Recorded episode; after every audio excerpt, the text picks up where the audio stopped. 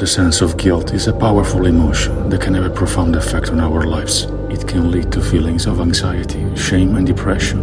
It can even contribute to physical health problems.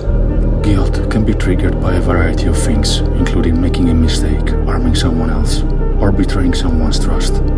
It can also be a result of simply not living up to our own standards or expectations. When we feel guilty, our first impulse is often to try to hide it from others. But guilt is a natural and normal emotion, and there is no need to feel ashamed of it.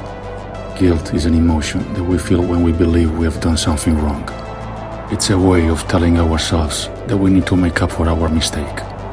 Guilt can be helpful in motivating us to apologize or make amends. Letting go of your guilt can be difficult, but it's important to remember that everyone makes mistakes. What's important is how you learn from your mistakes and move on. Guilt, it's a normal emotion. Acknowledge it, examine it, and let it go.